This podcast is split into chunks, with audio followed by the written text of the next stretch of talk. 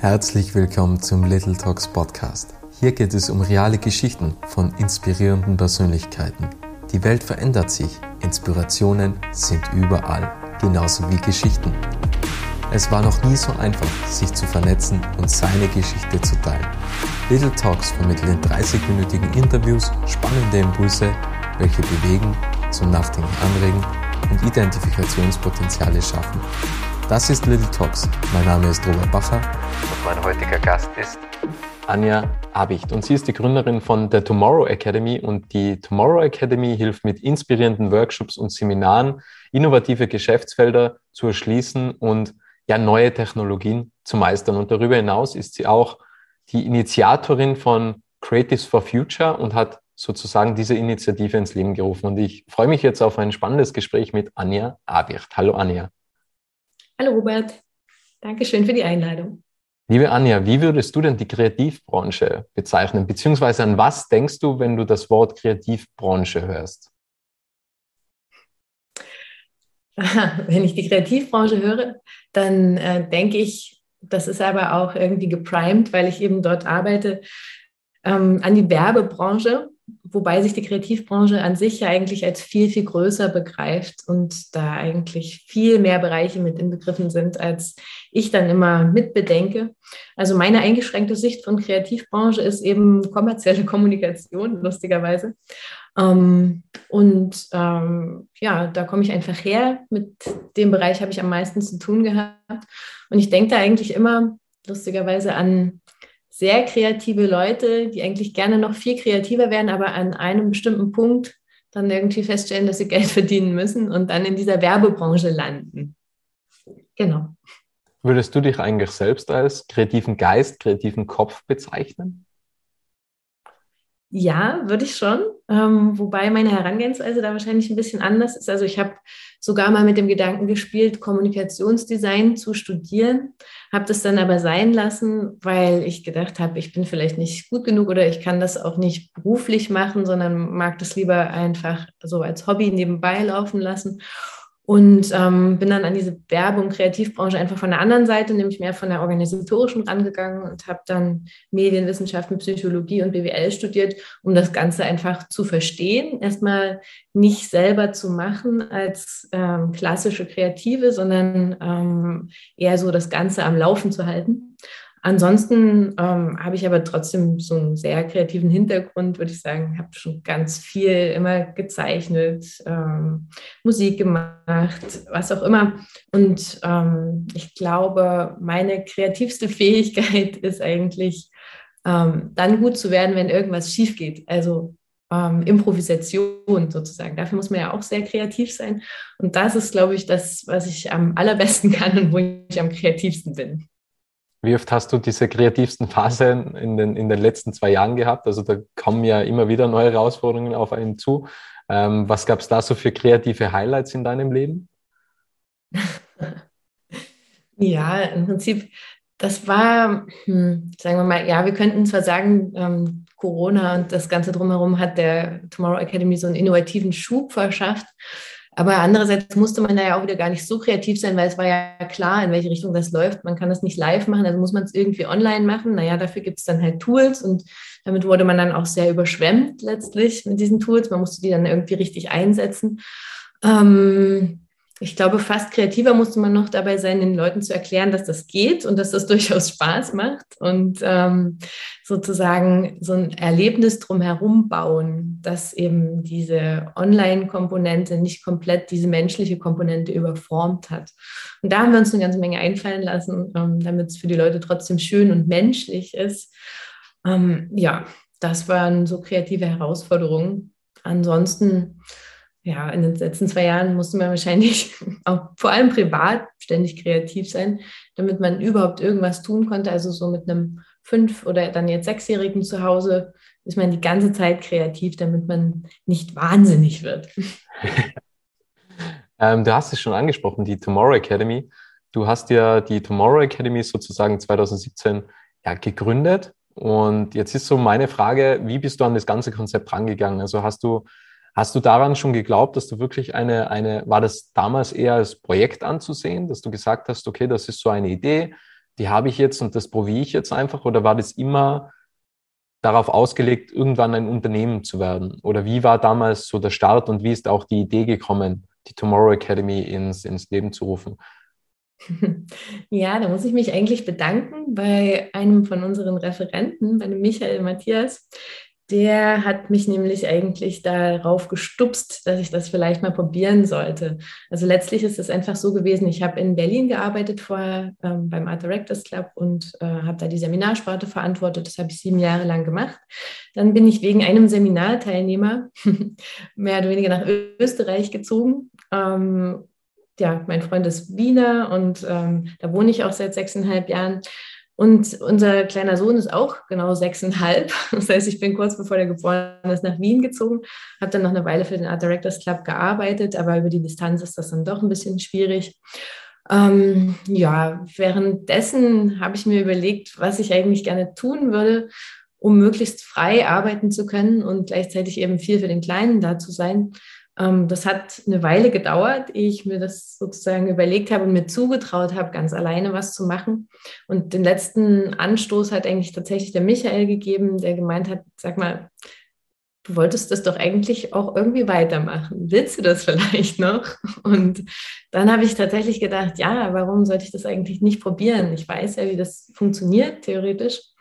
Ähm, habe ganz viele Learnings gehabt und ähm, habe es dann einfach selber ausprobiert. Allerdings muss ich sagen, nicht ganz alleine, sondern mit ganz viel Unterstützung, weil hinter der Tomorrow Academy steht die Agentur von meinem Freund, also vom Stefan. Die heißen Screenagers, das ist eine Digitalagentur in Wien und die haben uns wahnsinnig unterstützt, also das ganze Erscheinungsbild gemacht und die Website, was auch immer wir brauchten. Und ohne die wäre das gar nicht so schnell gegangen. Und wie hast du dann so gestartet? Weil ja, jetzt sieht man ja sehr viel Social Media Werbung, also die das Retargeting funktioniert definitiv auf eurer Seite, weil ich bekomme immer wieder schöne Illustrationen ausgespielt mit neuen Angeboten der Workshops und Seminare. Aber wie war das ganz am Anfang? Also wie hast du dann so die ersten Kunden sozusagen oder die ersten Seminarteilnehmer akquiriert? Weil das ist ja auch so eine Sache. Also wahrscheinlich hat man jetzt nicht am Anfang irgendwie die, die, die, die äh, Kapazität oder die, die finanziellen Möglichkeiten, Tausende von Euros zum Beispiel in, in Facebook-Werbung zu investieren. Also irgendwo muss man ja dann anfangen. Und mhm. wie ist es jetzt auch zum Beispiel, wenn ein Seminar einfach schlechter gebucht ist? Also wenn jetzt beispielsweise nur fünf, sechs, sieben, acht Leute da sind, dann kann es ja recht schnell irgendwie sein, dass man daran zweifeln anfängt und sich denkt, boah, ist es überhaupt so das Richtige, was ich da eigentlich mache? Also wie, wie überwindet man die ganzen Hürden? Also am Anfang muss ich sagen, wir haben sehr viel Geld in Facebook investiert und in Instagram tatsächlich. Das ähm, haben wir auch gewusst, dass das eben, ähm, wenn man kalt mit irgendwas loslegt, und wir waren ja so in Österreich nicht bekannt, weil es uns einfach vorher nicht gab. Ähm, ja, dann mussten wir eben mit, irgendwas anfangen, haben dann eben mit Google und Facebook gestartet und das hat tatsächlich auch funktioniert. Ähm, das lag vielleicht auch an den Themen, weil es in Österreich solche Sachen, die wir zu dem Zeitpunkt angeboten haben, gar nicht so gegeben hat. Und wir waren ja damals sehr auf Österreich fixiert, ne, weil wir da Präsenzseminare gemacht haben, die in Wien stattfanden. Deswegen war das hier unser Markt und nicht der deutsche. Ähm, hier gab es das einfach nicht so und dadurch hat das eigentlich relativ schnell ganz gut funktioniert, muss ich sagen. Ähm, Klar haben wir dann auch ein paar Themen gestrichen, die wir uns einfach als ganz großartig vorgestellt haben und die dann einfach doch nicht so eine Resonanz am Markt hatten. Ähm, aber ansonsten ging das ähm, fast besser, als wir gedacht und gehofft hatten. Ähm, ansonsten ist das halt trotzdem so, du hast ständig Ups und Downs, wir probieren immer mal neue Sachen aus. Das ist einfach so, dass da auch Fails dabei sind, egal wie gut man vorher prototypt. Ähm, manchmal sind das saisonale Sachen. Ja, wenn plötzlich Corona kommt, dann hat man ganz andere Themen und die Leute haben ganz andere Probleme. Da muss man dann halt einfach drauf eingehen. Man darf sich das nicht so zu Herzen nehmen, wenn ein Thema tatsächlich gestrichen wird, auch wenn man das sehr geliebt hat. Das ist mir auch schon mehrmals passiert. Ähm, dann muss man halt einfach sagen, okay, vielleicht war es nicht der richtige Winkel, vielleicht habe ich nicht richtig erklärt, vielleicht braucht es aber auch tatsächlich keiner. Und dann, man darf das nicht so ernst nehmen dann und muss dann einfach gucken, was ist das, was dann vielleicht doch gebraucht wird. Ne? Und deswegen versuche ich auch immer ganz viel zuzuhören, wenn wir Seminarteilnehmer haben und ich mit denen rede und dann einfach rauszukriegen, was ist denn das, was sie wirklich bewegt. Ja, das ist nicht unbedingt das, was ich mir vorstelle, was die lernen sollten, sondern das ist vielleicht ganz was anderes. Und ähm, das, denke ich, ist eine wichtige Fähigkeit, da einfach das Ohr dran zu haben und wirklich zu hören, was das ist, was da gebraucht wird. Was waren zum Beispiel so viele Themen, was äh, gestrichen haben werden müssen? Oder müssen ist jetzt ein schlimmes Wort, weil müssen, es hat ja nicht gestrichen werden müssen, aber, ja. aber was waren so Themen, was dann gestrichen worden sind? Ja, also ein Thema, was wir super toll fanden und an das wir auch heute noch sehr glauben, aber was vielleicht nicht so relevant ist, vordergründig, war zum Beispiel Pretotyping. Ja, man kennt das Wort Prototyping und dann denkt man immer, Pretotyping ist ein Rechtschreibfehler. Aber das gibt es tatsächlich. Das ähm, hat Alberto Savoia, der damals zu der Zeit bei Google gearbeitet hat, quasi erfunden. Und das schließt eigentlich so die Lücke zwischen Konzept und Prototyp. Also das heißt, er spricht im Prinzip davon, dass man immer erst ähm, das richtige S herausfinden sollte, bevor man S dann richtig macht.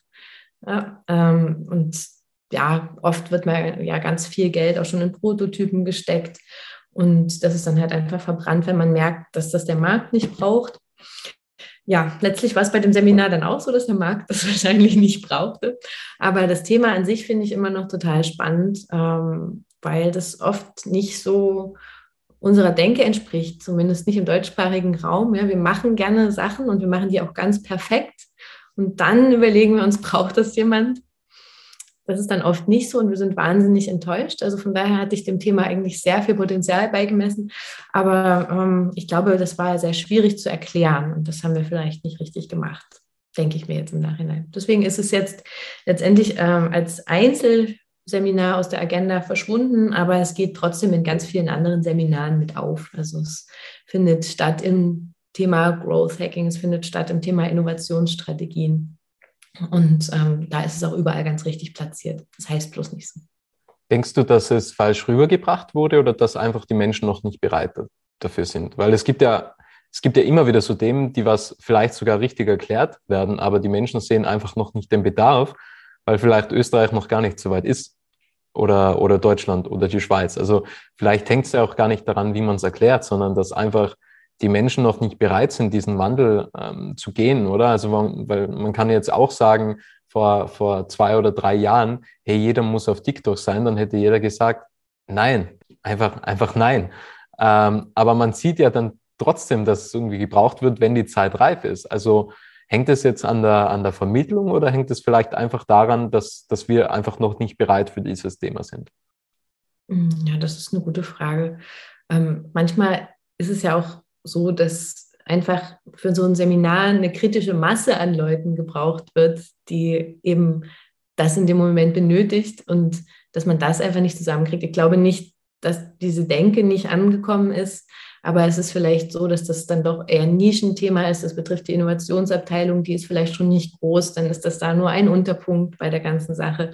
Und dann ist es einfach so, dass man nicht zum richtigen Zeitpunkt die richtigen Leute in der richtigen Menge zusammenkriegt. Das ist dann aber auch in Ordnung. Also ich würde jetzt nicht per se den äh, Deutschen, Österreichern, Schweizern, was auch immer, attestieren wollen, dass diese Denke irgendwie nicht da ist. Ähm, ist schon irgendwie da, aber das heißt jetzt auch nicht unbedingt, dass man das Gefühl hat, man müsse das jetzt lernen, wenn man die Denke schon hat. Ja?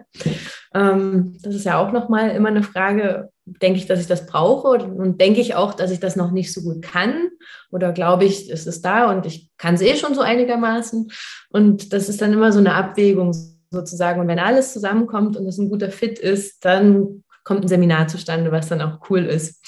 Aber man muss sich nicht ärgern, wenn das in dem Moment gerade nicht so ist. Das heißt nicht, dass die Leute falsch denken oder dass wir ein falsches Angebot gemacht haben. Es ist manchmal einfach eben, was so zusammenkommt. Wie arbeitest du dich in die verschiedenen Themenbereiche rein? Also wie wird jetzt entschieden, ob ein neuer Workshop, ein neues Seminar kommt? Bist du da wirklich bei der konzeptionellen Erstellung dabei? Oder sagst du einfach, okay, ist vielleicht ein interessantes Thema. Ich suche mir einfach die richtigen ProtagonistInnen zusammen, die was das Format einfach entwickeln können und dann schaue ich mir das an und dann testen wir das einfach. Oder wie ist so, oder hast du eine Idee und sagst, okay, ähm, ich schreibe quasi das Grundkonzept und suche mir dann irgendwie den richtigen Speaker, die richtige Speakerin für dieses Format oder, oder wie kann man sich das vorstellen?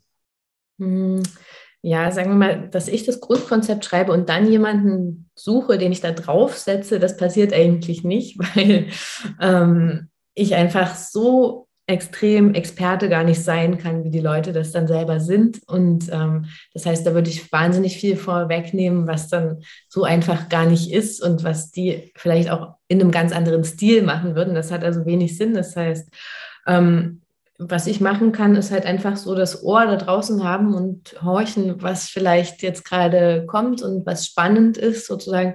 Vor allem auch nicht nur was, was kommt, sondern wo auch genügend Menschen das Gefühl haben, dass sie das für irgendwas gebrauchen können. Ja, also bei uns steht immer ganz stark auch diese Anwendungsfähigkeit im Vordergrund, weil es ist sehr schön, sich über irgendwelche Themen ähm, was anzuhören, aber dafür gibt es ja auch ganz, ganz viel Material da draußen im Internet. Dafür brauche ich jetzt nicht dringend ein Seminar oder einen Workshop. Was uns halt wichtig ist, ist halt weniger so dieses Zuhören, sondern halt das selber machen. Und ähm, dafür brauche ich Leute, also Referenten, die in dem Thema selber extrem gut sind ähm, und auch vermitteln können, wie man das dann selber auf die Straße kriegt. Ne? Es gibt sehr, sehr viele Leute, die können einfach irgendwas erzählen. Das hat dann Hand und Fuß möglicherweise, aber es ist nicht so, dass das dann für jemand anderen nutzbar ist in dem Sinne. Und das ist mir immer besonders wichtig eigentlich dass man das tatsächlich gebrauchen kann, was man da gelernt hat. Was war so das erfolgreichste Seminarkonzept oder Workshop-Konzept, was es bisher gab? Ja, lustigerweise sind das oft so, würde man sagen, ein bisschen Oldschool-Sachen, ähm, wo es einfach um richtiges und gutes Denken geht. Also zum Beispiel haben wir ein Seminar, das haben wir auch von Anfang an im Programm, das ähm, nennt sich Kampagnenstrategie und Konzeption. Das ist das, was Werber und noch lange bevor die sich Werber genannt haben, Kreative schon immer gemacht haben, nämlich nachzudenken, was möchte dieser Auftraggeber jetzt von mir und was soll ich da draußen sagen, sozusagen. Und ähm, das ist immer noch unglaublich up-to-date. Also da können die Technologien kommen und gehen. Das ist vollkommen medienneutral, dieses Thema. Und es ist immer wahnsinnig wichtig und wahnsinnig spannend, weil alles darauf aufbaut, interessanterweise gab es auch einmal so, also das, ich glaube, das haben wir eh schon ein bisschen angerissen, aber gab es schon einmal ein Workshop und Seminarkonzept, wo du gesagt hast, dass das funktioniert hundertprozentig ähm, und das hat überhaupt nicht funktioniert? Weil, also wir haben es ja schon in einer gewissen Art und Weise angeschnitten, dass es Themenbereiche gab, die was dann nicht so funktioniert haben, aber gab es mal wirklich irgendetwas, wo du wirklich, wo alle gesagt haben, vielleicht im Team, das funktioniert zu 100 Prozent und das wurde gar nicht so angenommen? Oder sind wir da wieder beim Pre-Toe-Typing? Ja, das ist natürlich so eine Sache.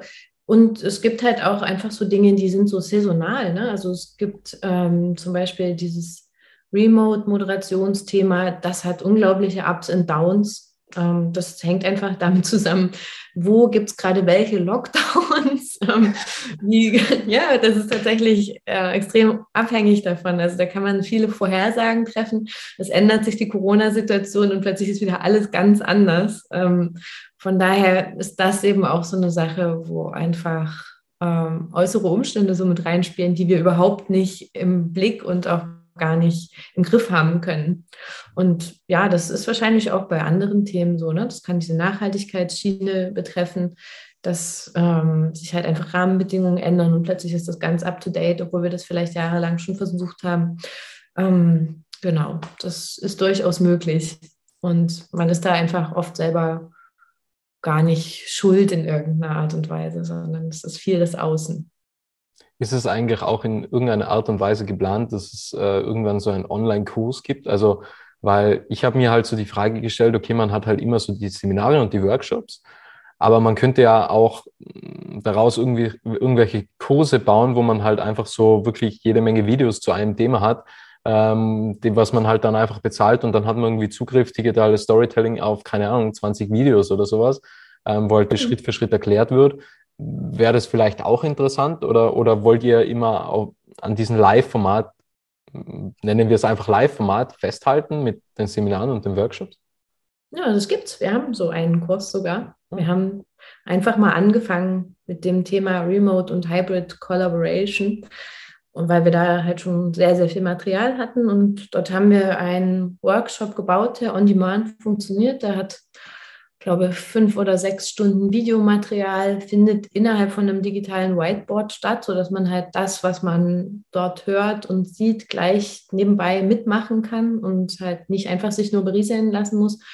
Ähm, ja, der ist da, den gibt es seit ein paar Monaten mittlerweile und der läuft auch so. Wir finden das Konzept an sich ganz spannend, weil ja oft diese Webinare eben sehr auf diese, ja, ich lehne mich zurück und höre einfach nur zu, Schiene gebaut sind. Das mögen wir nicht. Also das ist tatsächlich so, dass uns immer viel an der Interaktion gelegen ist. Also zumindest die Möglichkeit zu geben, dass man Sachen selber ausprobieren kann, weil wir uns halt einfach denken, das verankert sich schon besser, wenn man das alles selber mal ausprobiert hat.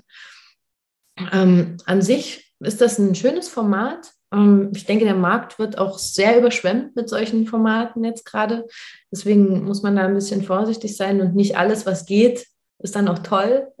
ähm, von daher ähm, halten wir auch sehr noch an diesen Live-Workshops fest, weil eben auch ähm, in so einem Seminar so eine Dynamik entsteht, so ein Flow auch mit mehreren Leuten und dem Referenten, den man halt bei solchen On-Demand-Sachen einfach nicht nachbilden kann. Ne? Das ist dann einfach, wenn viele Gehirne auf einmal feuern und nachdenken, dann entsteht ganz was anderes, ähm, als wenn da jetzt einfach so nacheinander auch auf einem Board zum Beispiel Leute wären. Ähm, das ist schon noch das, was wir mögen. Das mögen auch unsere Referenten, das mögen auch unsere Teilnehmer. Das ist aber nicht ausgeschlossen und das finde ich dann wieder eine gute Idee, wenn man nach vorne und nach hinten solche Sachen anbaut, sozusagen. Also der menschliche Kontakt ist schon extrem wichtig, die Interaktion mindestens genauso und ähm, man kann das aber gut erweitern. Ich bin jetzt aber ansonsten nicht so ein Fan davon, alles, was irgendwie möglich ist, auf diese ausschließlich Online-Schiene zu verlagern. Wobei ich sagen muss, es gibt tolle Beispiele. Ich gucke mir zum Beispiel gerade gerne Domestika-Kurse an, weil ich gerne illustriere und ähm, das ist sozusagen meine Corona-Beschäftigung. Das funktioniert schon auch ganz gut. Das ist sehr meditativ, kann man machen. ähm, aber ähm, viele Dinge muss man ja auch einfach üben und üben kann man auch oft viel besser zusammen. Wenn wir jetzt ähm, die letzten fünf Jahre retroperspektiv betrachten, was sind so die größten Erfahrungen, was du gesammelt hast in deiner unternehmerischen Laufbahn und was würdest du eigentlich anders machen? Das, das ist immer so leicht zu sagen, okay, was sind so die Learnings und was würde ich anders machen, weil man ja immer so das Buch irgendwie einfach von hinten nochmals, äh, von hinten nochmals liest und dann sagt sich immer einfacher, aber ich glaube, das ist einfach immer so interessant, weil dann hat man einfach jede Menge Erfahrungen gesammelt und die kann man dann irgendwie preisgeben. Also was sind so die Erfahrungen, Erkenntnisse, Learnings und was würdest du irgendwie anders machen? Ja, das ist lustig, das stimmt. Äh, gar nicht so einfach zu beantworten. Und das sind ja auch sehr persönliche Sachen irgendwie. Ne? Das ist jetzt mein persönlicher Stil, der dann ähm, über die Zeit als Unternehmerin irgendwie vielleicht deutlicher wird und ich dann auch immer besser weiß, was ich möchte und was mir gefällt und wie ich arbeiten will. Ähm, also was ich total wichtig finde und das, da bin ich auch extrem dankbar, dass ich das jetzt als Selbstständige so machen kann, ist einfach nur mit Leuten zu arbeiten, die ich persönlich schätze und die ich gern mag, sozusagen. Das ist mir tatsächlich total wichtig, weil ich das Gefühl habe, da kommt auch einfach was viel Besseres raus. Ich bin auch ein extremer Fan von Arbeiten auf Augenhöhe. Das heißt, ähm, ich mag überhaupt nicht zum Beispiel so ein, mm, so ein Hierarchieverhältnis, also so ein, keine Ahnung, so ein Mitarbeiter-Chef-Verhältnis oder was auch immer. Ich arbeite extrem gerne in Netzwerkstrukturen, wo einfach alle gleichberechtigt sind und ähm, sich auf dieser Ebene begegnen können, wo eigentlich alle die gleichen Rechte haben, niemand in dem Sinne folgen muss oder so. Wenn man das jetzt unter New Work versteht, dann mag ich das ganz gerne, sozusagen. Ähm, hat sich auch total bewährt. Ähm, also wir haben eigentlich das Gefühl, dass so in diesem Referentenkreis, dass eigentlich alles mehr oder weniger auch ähm, Freundschaften sind. Ähm, das heißt, wir arbeiten einfach sehr eng mit den Leuten zusammen und ähm, stehen da auch füreinander ein, wenn das irgendwie kritisch wird oder so. Ansonsten, was habe ich noch für Learnings? Hm. Ähm, ja, ich glaube, mein, mein Service-Gedanke hat sich noch stärker entwickelt. Ähm, also das heißt, ich war immer ein Fan davon zu sagen, was irgendwie möglich ist, oder auch erstmal unmöglich erscheint, das kriegen wir schon hin, wenn wir nur ordentlich drüber nachdenken und schauen, was geht, sozusagen. Und das ist eigentlich auch heute noch so mein Credo. Ähm, ich versuche eigentlich meistens für alle irgendwie alles möglich zu machen, ähm, ohne erstmal so eine Abwehrhaltung zu entwickeln und zu sagen, nee, das können wir nicht machen, weil das haben wir noch nie so gemacht oder das haben wir schon immer so gemacht. Ähm, das ist jetzt ein Zitat von einem meiner Referenten, der das gerne sagt, der Thomas Herzberger. Ähm, also das ist was, was ich immer probiere, irgendwie neue Wege zu gehen und zu gucken, wie kann man das für die Teilnehmer, auch wenn es da irgendwelche Sonderwünsche oder Bedürfnisse oder was auch immer gibt, so angenehm wie möglich machen und ähm, nicht einfach von vornherein sagen, nee, das funktioniert nicht, weil es ist mir zu anstrengend oder so. Das hat aber vielleicht auch was mit dieser, mit dieser Improvisation, von der ich am Anfang gesprochen habe, zu tun, dass ich das total spannend finde in dem Moment wo eingefahrene Wege nicht funktionieren, dann einfach einen neuen zu finden und zu gucken, was geht da eigentlich alles noch.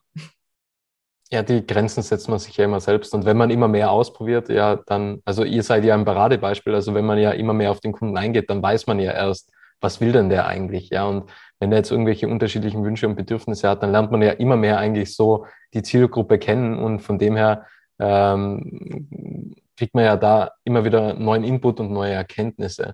Aber dir mhm. liegt ja auch ein weiteres Thema auf dem Herzen, nämlich das Thema Nachhaltigkeit. Ja, das stimmt. Schon sehr, sehr lange. Und du fragst mich jetzt bestimmt gleich, was ich in der Richtung schon Sinnvolles unternommen habe, stimmt's? Ja, genau, genau. Ähm, ja, also sagen wir mal, das verfolgt mich schon sehr lange. Ich habe das, ähm, ja, also sagen wir schon als, aus Teenager-Zeiten schleppe ich das schon mit, ähm, dass mir diese Umweltfragen einfach total am Herzen liegen. Ja, ich habe das dann in meinem ersten Studium natürlich irgendwie nicht verfolgt, ähm, im zweiten dann aber schon. Also ich habe ähm, in Lüneburg dann nochmal Nachhaltigkeitsmanagement studiert, neben dem Beruf, äh, als ich beim ADC die Seminare gemacht habe. Und ähm, das war sozusagen mein Wunsch und ich habe gedacht, ich kann damit irgendwas heilen, was vielleicht ähm, sonst in dieser Werbebranche so ein bisschen brach liegt. Und ähm, das ist mir bis heute nicht wirklich gelungen, muss ich sagen. Ähm, Nachhaltigkeit und Kreativ- oder Werbebranche zu vereinen, ist ein extrem hartes Stück. Ich bin da auch in meiner, in meiner Masterarbeit damals sehr hart und enttäuschend gescheitert, eine Lösung zu finden. Ich versuche es aber trotzdem immer wieder. Ähm, und das hat dann halt verschiedene Ausprägungen. Das eine sind eben diese Creatives for Future, wo wir uns eine ganze Zeit lang sehr engagiert haben. Das andere ist der Versuch in der Tomorrow Academy ähm, auch immer mal solche Themen zu integrieren mit unterschiedlichem Erfolg. Aber an was scheitert das? Also warum scheitert man immer wieder? Weil wenn man so unterschiedliche Dinge probiert, dann muss ja irgendwas funktionieren. Außer irgendeine Komponente weigert sich halt vielleicht vehement dagegen das zu akzeptieren, oder? Also. Ja, naja, also sagen wir mal, für uns ist ja diese Nachhaltigkeitsgeschichte jetzt nicht ein Thema, für das wir bekannt sind irgendwie. Das ist zwar mir schon sehr, sehr lange ein extremes Anliegen, aber ich bin ja im Markt mit diesem Thema so nicht präsent. Ne? Das heißt, ich ähm, habe das so unterschwellig immer bei mir irgendwie. Ich bin da auch vernetzt in dem Bereich.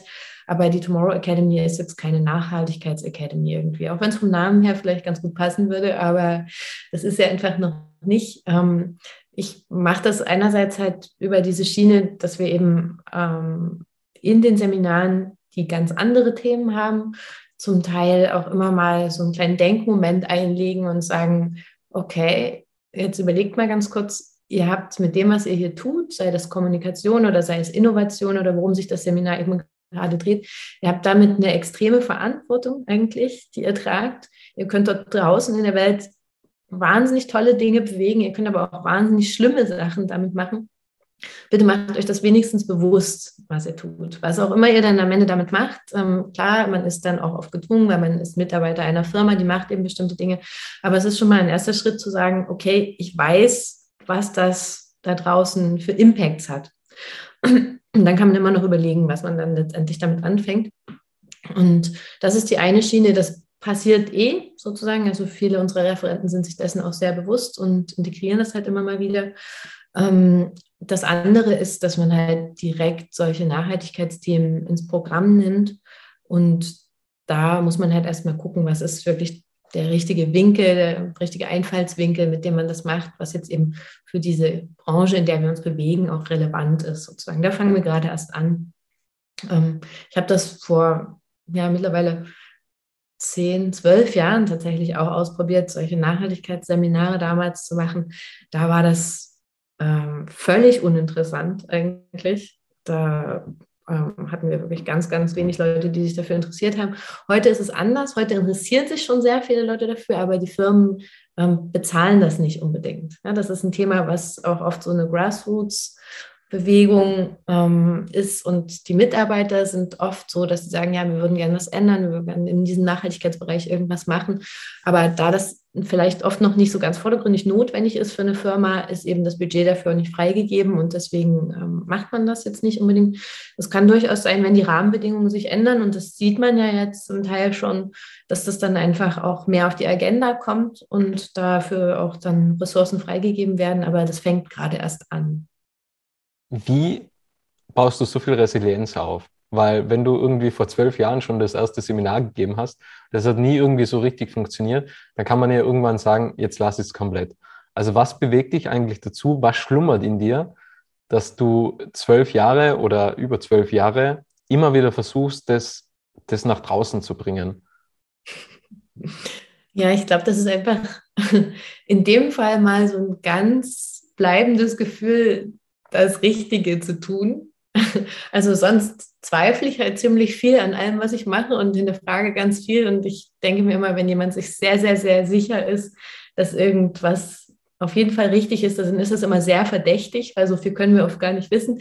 In dem Fall bin ich mir einfach so ganz emotional und intuitiv sicher, dass zumindest die Richtung richtig ist.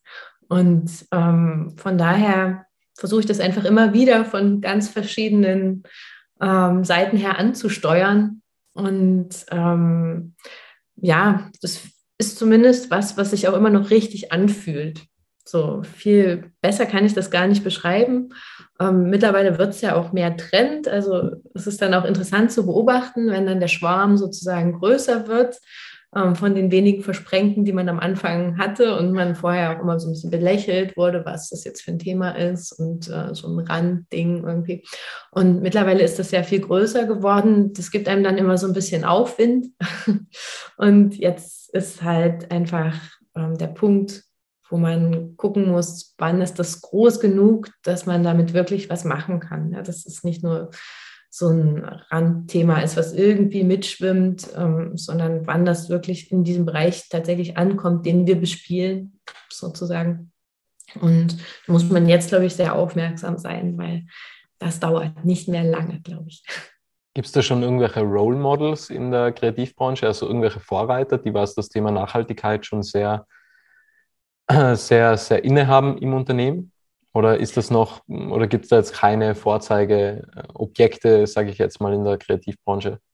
Naja, doch, da gibt es schon sehr viele, auch zum Teil schon sehr lange. Ähm, ich habe damals ja viel recherchiert, als ich diese Masterarbeit zu dem Thema geschrieben habe.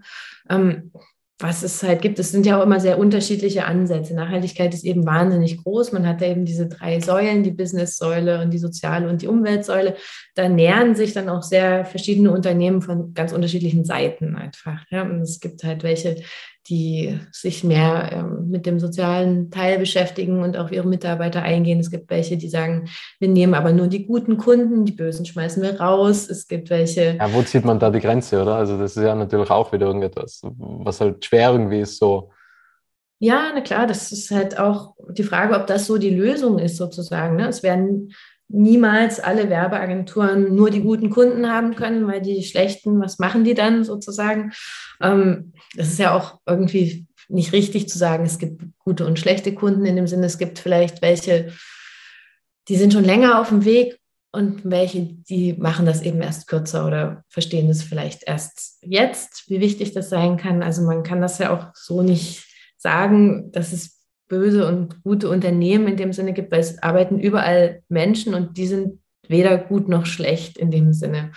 Ähm, das ist halt einfach so eine Firmendynamik und ähm, es ist sicher nicht schlecht, in so einer Agentur zumindest den Spirit zu haben, dass man eben durchaus was verändern kann mit dieser Kommunikation, die man macht. Ähm, wie man das dann jetzt letztendlich auslebt, ähm, das ist dann halt sehr unterschiedlich. Also es gibt zum Beispiel diese Agentur Scholz und Volkmar, die machen schon ganz, ganz lange ähm, diese Nachhaltigkeitskommunikation, wenn man so möchte, also Unternehmen, die da in der Richtung unterwegs sind. Ähm, es ist aber auch oft so, dass man halt als Agentur, die vielleicht dieses Bewusstsein hat mit dem Nachhaltigkeitsthema, ähm, Kunden kriegt, die einfach überhaupt nichts damit zu tun haben, dann hat man immer noch die Chance, die so langsam auf dieses Thema hinzuprimen. Das ist auch okay. Ja, also alles, was passiert in die Richtung, finde ich irgendwie eine gute Sache und man darf da jetzt auch nicht so draufhauen, wie das oft so passiert und sagen, naja, ihr, seid ja einfach eine schlechte Firma, ihr schafft das auch niemals, weil auf die Art schaffen wir es dann wirklich niemals. Ne? Wenn wir nicht dran glauben, dass es auch okay ist, mal einen ersten Schritt zu machen, sondern dann gleich draufschlagen, das funktioniert ja nicht. Ähm, ja, ansonsten, es gibt Firmen, die lassen sich irgendwie CO2-neutral zertifizieren. Das habe ich jetzt bei der Hirschen Group gerade gesehen, meine Freundin von mir dort arbeitet. Also ganz verschiedene Ansätze und ich finde ja, alle Versuche in die Richtung sind erstmal zu honorieren. Und ähm, was dann da letztendlich rauskommt, ja, das sieht man dann immer erst ein bisschen später. Aber ich finde es immer gut, wenn sich Leute auf den Weg machen. Bei Creatives for Futures, was ist, äh, oder Creatives for Future, was ist eigentlich da noch geplant? Also ich glaube, wenn ich es richtig verstanden habe, ihr habt euch, das, das ist ein Kollektiv aus Kreativen, ähm, die was sich quasi für zum Beispiel den Klimawandel einsetzt, oder? Ja, gegen den Klimawandel, genau. Ja, ja, also, ja. ja, letztlich ähm, ist äh, die Creative for Future Bewegung, also die österreichische, damals aus so einem Momentum entstanden, weil ähm, wir mit ein paar Freunden eigentlich überlegt hatten, das war, glaube ich, 2019 oder so, wo wir die kennengelernt haben, ähm, dass es eigentlich doch super wäre, wenn es so ein Klimaerfolgsbegehren gäbe. Ähm, weil in Österreich ja einfach Volksbegehren ein politisches Mittel sind, was man nutzen kann. Dann haben wir recherchiert, haben festgestellt, oh, das Thema Volksbegehren gibt es schon, haben gedacht, Gott sei Dank, dann müssen wir das nicht ganz alleine machen, weil das hätten wir natürlich auch niemals gekonnt. Das war eine riesige Gruppe von Menschen damals schon, die sich damit beschäftigt hatte. Und als wir die kennengelernt haben, brauchten die halt einfach ganz viel Unterstützung, weil diese ganze Kommunikationsschiene ähm, in dem Sinne einfach nur brach lag, dass das natürlich alles keine Experten waren. Ne? Das waren engagierte Menschen einfach aus den verschiedensten Bereichen. Da waren jetzt nicht unbedingt Kommunikationsexperten dabei. Und ähm, wir haben halt als Tomorrow Academy und Screenagers sozusagen unsere zwei Firmen, die wir zur Verfügung hatten, gesagt, wir würden euch gerne helfen, aber wir wissen, wir sind zu klein, wir können das nicht alleine. Ihr braucht einfach viel zu viel. Und ähm, dadurch ist dann die Idee entstanden, ob wir da nicht so eine Art Kollektiv draus machen, aber auch gar nicht in dem Moment ähm, mit dem Gedanken, wir gründen jetzt mal Creatives for Future, sondern wir fragen einfach erstmal ganz, ganz viele Leute, die wir kennen, die in der Kreativbranche arbeiten und die vielleicht auf so eine Gelegenheit auch schon mal gewartet haben, mal in dem Sinn was Gutes zu tun. Ähm, das haben wir gemacht. Da kam auch eine ganz überwältigende Resonanz zurück. Man hat da richtig gesehen, das ist ein Thema, was schon lange da ist und wo viele irgendwie denken, sie würden gerne sich mal engagieren. Und um dem Ganzen dann ein Dach zu geben, letztlich haben wir das Creatives for Future genannt und haben uns dann quasi als flankierende Organisation zu den Fridays for Future positioniert ohne jetzt mit denen an sich viel zu tun zu haben. wir waren letztendlich eine Support-Organisation für das Klimavolksbegehren. Und das hat sich auch über zwei Jahre so hingezogen, weil das eben sehr lange äh, gelaufen ist und da ja auch verschiedene Stationen passiert hat. Ähm, letztendlich, ja, haben die extrem viel Kommunikationsleistung über die Creators for Future bekommen, was total beeindruckend und total schön war. Ähm, und es ist ja auch was dabei rausgekommen, muss man sagen. So ganz unerfolgreich war das Klimavolksbegehren ja nicht. Ähm, danach haben wir das aber auch, weil Corona kam, erstmal ein bisschen stillgelegt, muss ich sagen. Also da hat man dann auch gemerkt, da waren sehr viele Leute auch sehr extrem involviert. Das ist dann zu einem Zweitjob geworden, eine Zeit lang, vor allem in den koordinierenden Positionen. Und da war dann auch einfach erstmal so ein bisschen die Luft raus. Da musste man mal eine Bremse einlegen und sagen, okay, wir machen jetzt mal Pause und äh, schauen mal, was das nächste Projekt sein könnte. Und im Moment ähm, ist es eigentlich auch noch in dieser stillen Version existent und wartet vielleicht irgendwie im Dornröschenschlaf auf ein nächstes Projekt. Was, was, das sein wird, das kann ich auch noch nicht sagen.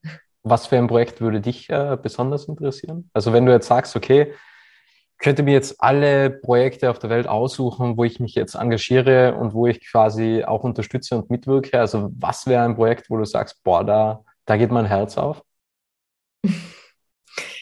Das ist schwierig zu sagen, muss ich sagen, weil ich würde jetzt die Creatives for Future nicht aus einer Denke von mir sozusagen in irgendein Projekt reinschicken wollen, was ich für wichtig halte. Also das ist ja immer noch ein Kollektiv. Das heißt, damals hat sich das zufällig ergeben, weil es das Projekt vorher gab, bevor es die Greatest for Future gab.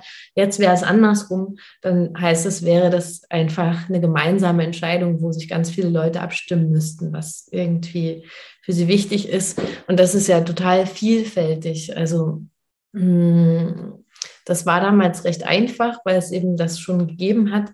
Ansonsten ähm, ich kann dir das gar nicht sagen, was jetzt mein Lieblingsprojekt wäre, weil viele Projekte ja auch irgendwie so ihre Licht- und Schattenseiten haben und man da erst total tief einsteigen muss, damit man sieht, was die wirklich wollen, was dann auch vielleicht Stolpersteine sein können, wo die falsch liegen oder so. Und gerade in dem Nachhaltigkeitsbereich, da gibt es ja auch viele Sachen, die einfach mal loslaufen, die dann aber auch vielleicht gar nicht so gut funktionieren, weil sie nicht ordentlich durchdacht sind oder so. Also ähm, das ist schwierig. Ähm, ich würde ähm, gerne, wenn dann als nächstes irgendwas, was nicht nur auf österreichischer, sondern auf eher europäischer Ebene ähm, Impact hat, versuchen, weil ich einfach eine total glühende Europäerin bin und mir so diese nationalen Strukturen jetzt gar nicht so wichtig sind. Aber ähm, was das sein kann, es, es gibt zum Beispiel, oder es gab mal Ansätze für so ein europäisches Klimaerfolgsbegehren. Das ist aber da viel schwieriger als in einem Land und da natürlich auch vielfältiger und so weiter. Ähm, also ich würde mich da jetzt erstmal zurückhalten mit irgendwelchen Prophezeiungen, was das nächste Projekt sein wird. Aber wir freuen uns immer über Vorschläge, auf jeden Fall. Wir werden das bestimmt mal wieder beleben. Wir nähern uns dem Ende und ich habe am Ende immer eine spezielle Frage. Es ist immer dieselbe Frage. Was möchtest du noch sagen, Anja? ja, ich glaube, ich komme nochmal auf das zurück, was wir vorhin schon besprochen haben, auf das mit der Verantwortung und der Kreativitätsbranche.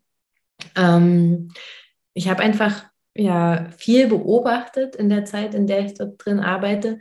Und ähm, eine Beobachtung ist halt, dass da in diesem Bereich einfach total viele tolle, kreative, spannende, nette Menschen arbeiten, die ähm, aber oft dort gelandet sind, weil sie ihre Kreativität an keiner anderen Stelle irgendwie so ausleben können, dass sie davon auch leben können, sozusagen.